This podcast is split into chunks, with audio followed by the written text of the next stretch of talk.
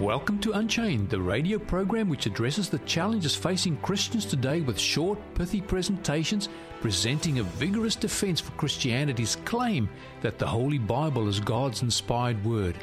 This series deconstructs the arguments of evolutionists, anti theists, atheists, and other enemies of the Holy Bible. Here is your host, Pastor Rod Anderson.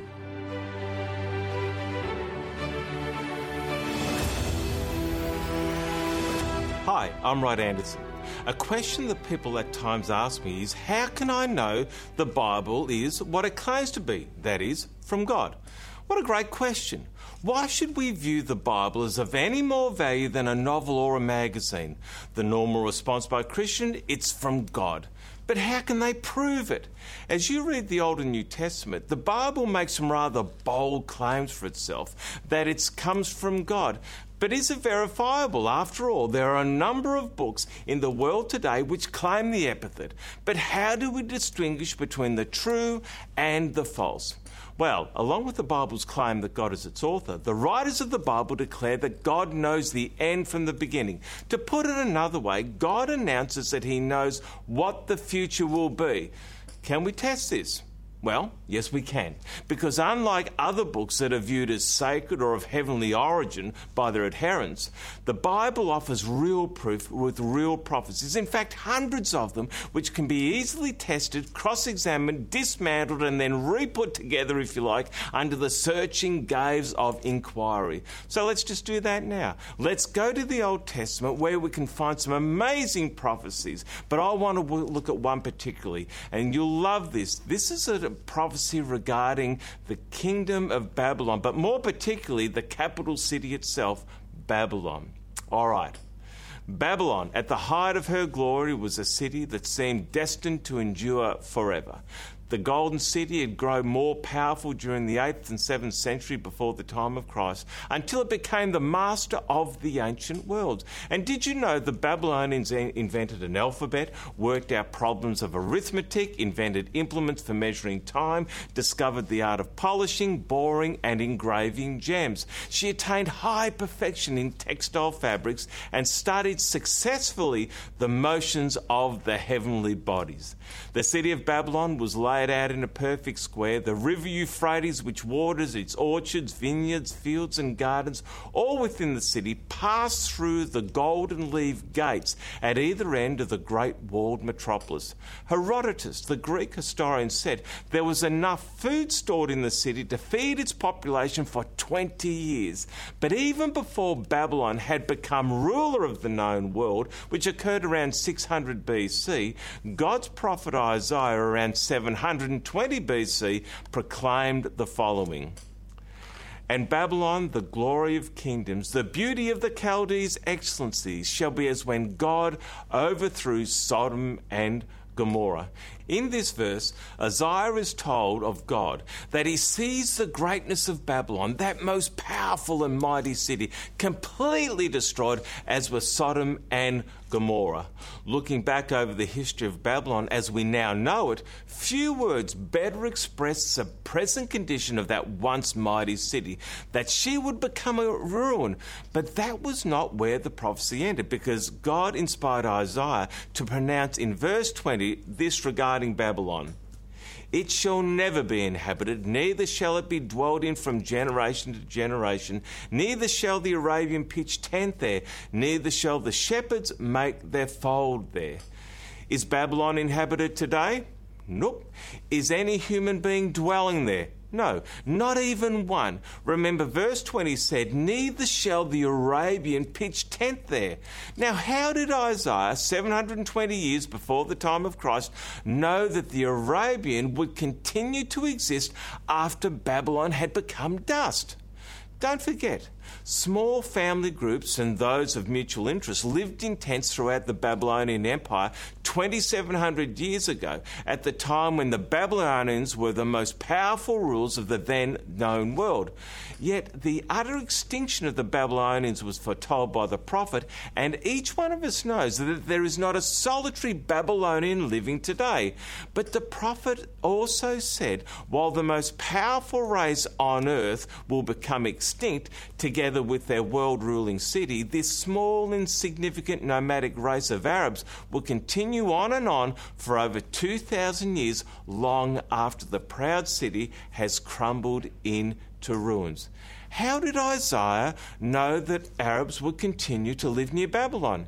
Yet the prophecy clearly implies this. Since they were a wandering race, it would be logical to suppose that during time they would eventually leave the vicinity or would themselves become extinct. Nevertheless, what we see today is what Isaiah said would be, would be the case 2,700 years ago. Further to that, how did Isaiah know Arabs would continue to live in tents? Why would they live in tents in the shadow of the ruins of Babylon, where there is ample building material to construct many villages? But these nomadic Arabs dwell in tents today. There are many elements to this remarkable prophecy that I'd like to share with you, but some of them are also found in the book of Jeremiah, chapters 50 and 51. And we'll just finish off with these incredible statements, which were written around 600 years before the time of Christ. It says this. Chaldea shall be a spoil, all that spoil her shall be satisfied, saith the Lord. Jeremiah 50, verse 10. In this prophetic passage, written about 600 years ago, uh, before the time of Christ, as I said a little earlier, are told the cities of the Babylonian Empire, that is Chaldea, shall be spoiled and continually looted by conquerors. Nothing like this was predicted by other cities and countries doomed by prophetic wrath to destruction. Secondly, the prophecy says that all who spoil her, by implication, loot her, shall be satisfied. How did the prophet know that there would be riches enough to tempt and to satisfy spoiler after spoiler year after year? Again, Bible prophecy is verified by the written word of historians. The teeming riches of Babylon and the surrounding country satisfied the ravages of successive plunderers. No sooner did a fresh horde of conquerors pillage the country than another army was preparing to fight them for the booty and loot the country anew. King Cyrus took huge treasures from Babylon around 539 BC. 100 years later, the Persian king Xerxes carried off vast amounts of gold besides other rich plunder. 120 years later, Alexander the Great occupied the city of Babylon and made it his capital. But so far from finding Babylon's wealth exhausted, he paid his entire army with the booty retrieved, keeping the remaining fortune for himself. Gibbon, the English historian of the 18th century, in his monumental work, The Decline and Fall of the Roman Empire, wrote this of the Eastern Roman Emperor Heraclius, who 600 years after the time of Christ plundered Babylon. Notice these words. Later, when the Romans under Heraclius ravaged Chaldea, the remaining wealth appears to have exceeded their hopes and even to have satiated their avarice. Just as the Bible said 600 years before the time of Christ, the prophecy of, the, of Babylon has been exact in every detail, and we are witnesses of these things today. The Bible is truly God's word, and prophecy proves that is the case, and you can trust it. If you go to YouTube, you can go to a presentation that I gave uh, entitled Seven Mind Blowing Prophecies. And they contain amazing Bible prophecies which will satisfy your belief that the Bible is certainly of supernatural origin.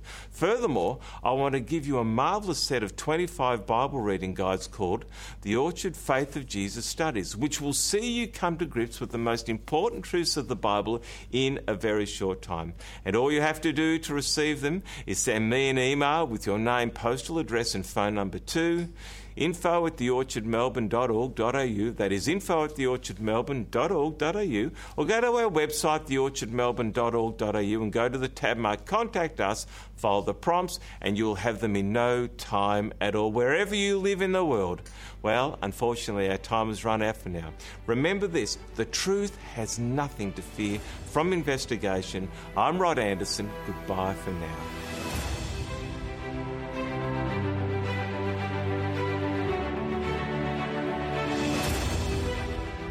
Have been listening to Unchained. We look forward to your company here next time on 3ABN Australia Radio as we continue this series with Pastor Rod Anderson.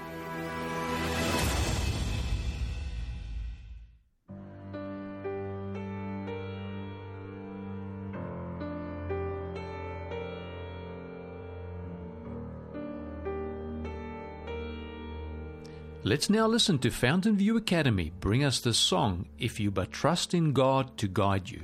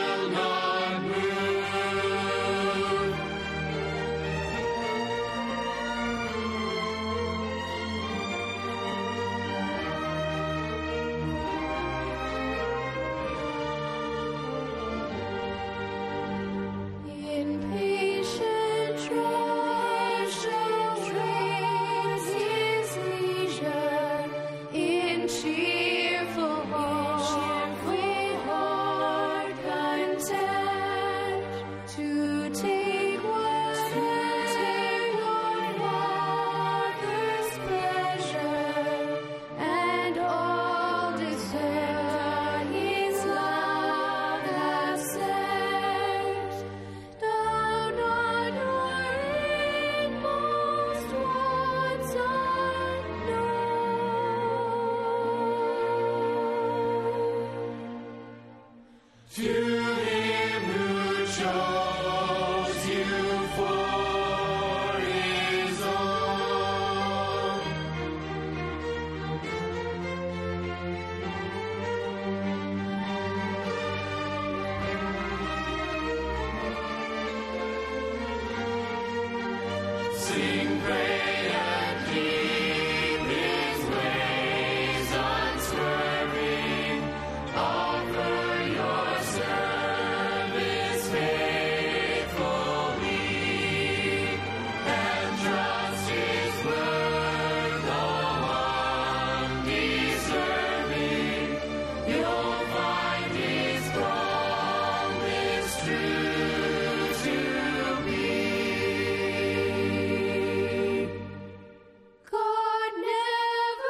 never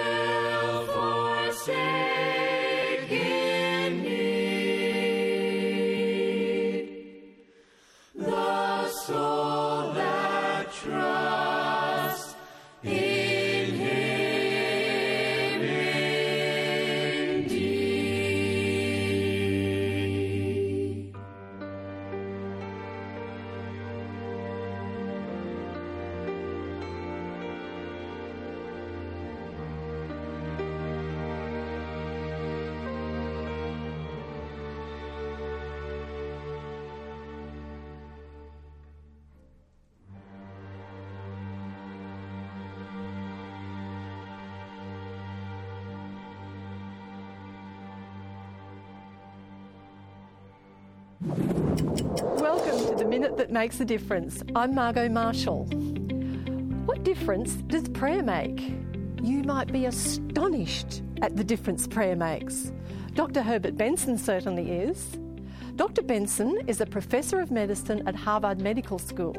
In his book, Timeless Healing, he says, and I quote, I am astonished that my scientific studies so conclusively show that our bodies are nourished and healed by prayer and other exercises of faith. Everything that matters to you matters to God. So talk to Him about everything that matters to you. Because when the minds of mere mortals connect with the mind of their Creator, the effect on mind and body and soul is beyond estimate. Prayer makes an astonishing difference.